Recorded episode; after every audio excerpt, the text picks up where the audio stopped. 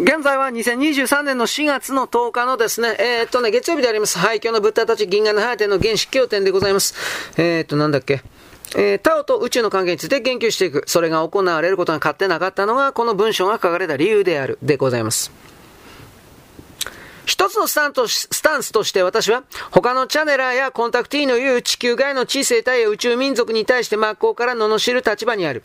それはコンタクトやチャネリングをしている人間に対してではない。そのコンタクトされている次元や宇宙民族そのものに対して反目し続けている。すなわち私はこれらの異なる次元や宇宙の存在など、ことの初めからその存在を肯定している立場にいる。そして存在は肯定しているが、言っている内容に徹底的に反論しているわけだ。私自身がかつてシリウス、アンドロメダ、プレアデス、オリオン、アルトゥク、アルクトゥルス、ペガスス、プロキオン、ヒアデス、アルタイル、ベガなどの、このちっぽけで狭い銀河系の種族と肉体的ではなく意識レベルで関わったことがある。そしてその末路は彼らに対する崇拝でも敬意でもなく彼らの低能さに対する嫌悪だった。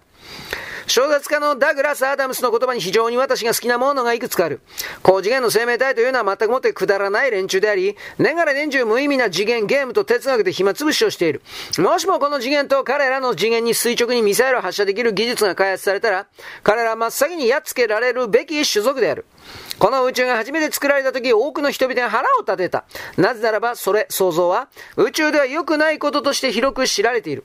生活は生命の無駄遣い。銀河系の中で多くの民族とその文明が生まれ、栄え、滅び、そして生まれ、繁栄し、滅び、生まれ、繁栄し、滅亡したので銀河系宇宙は、己のうちに住む生命体は馬鹿に違いないと思うようになった。いささか皮肉たっぷりではあるが彼の小説のジョークはその多くがある種の事実に起因していると私は見ている。例えば、彼の小説の中には総合認識駆動装置と呼ばれるものが登場して、それに入れられたものは無限大の宇宙を体験して、かつまたその無限大の中の無限小である自己の位置を認識させられるという。そしてそれを認識した者は廃人となる。という話。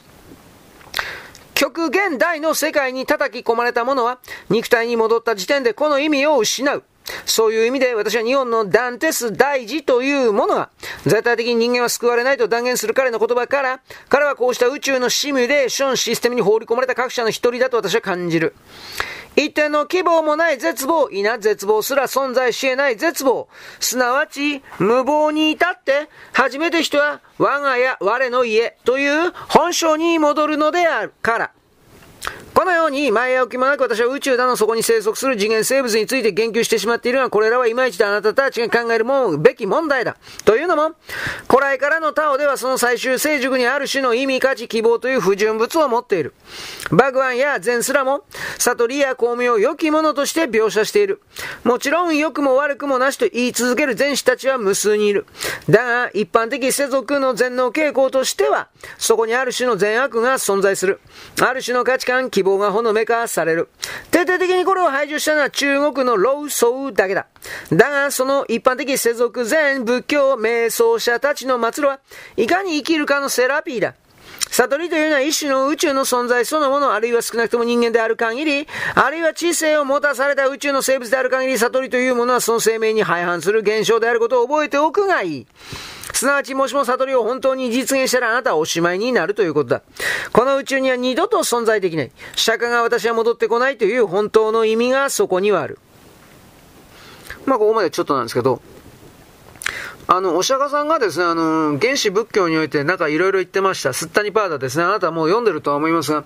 そのことに関してお弟子さんたちが、まあお弟子、自称弟子たちが、私は生まれることが尽きた。つまりやることがやった。どういう意味でそれを言ったか知らんけど。で、もはや二度とこの世界に、えー、人間として生まれてくることはないだろうというふうな一文宣言するところ。これ結構あります。3箇所か4箇所か。結構あります。なんだかんだ言って。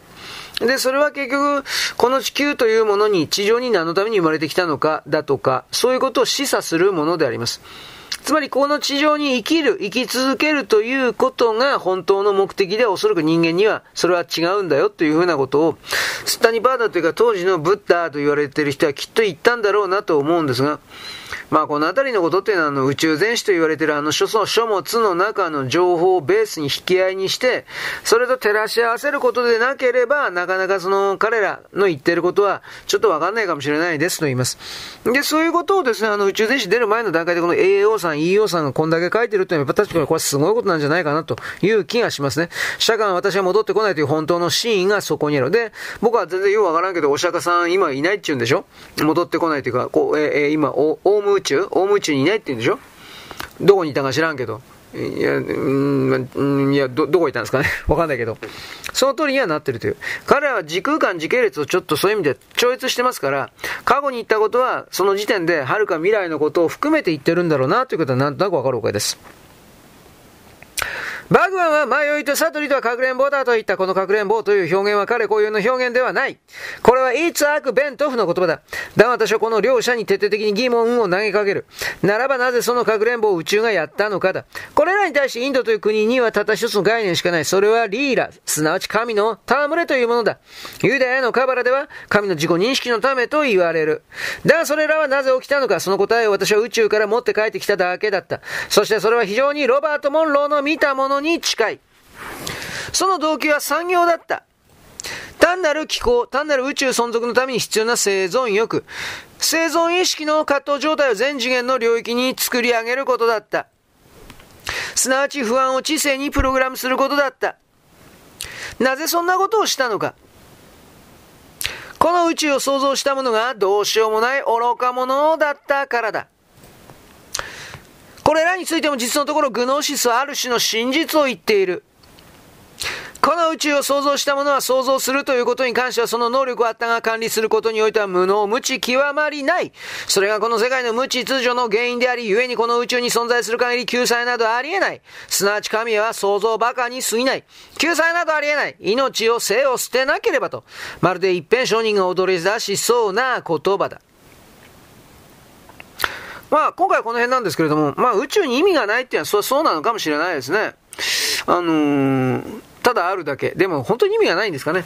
まあ、宇宙全史的においてはなんかあの決着をつけるためとかうんぬんというふうにやってます。しかしそれすらも本当にですね、あのー、必要とされることかどうかということはわからないですね。ぶっちゃけこんなこと言ったら怒られるのかもしれませんけれども、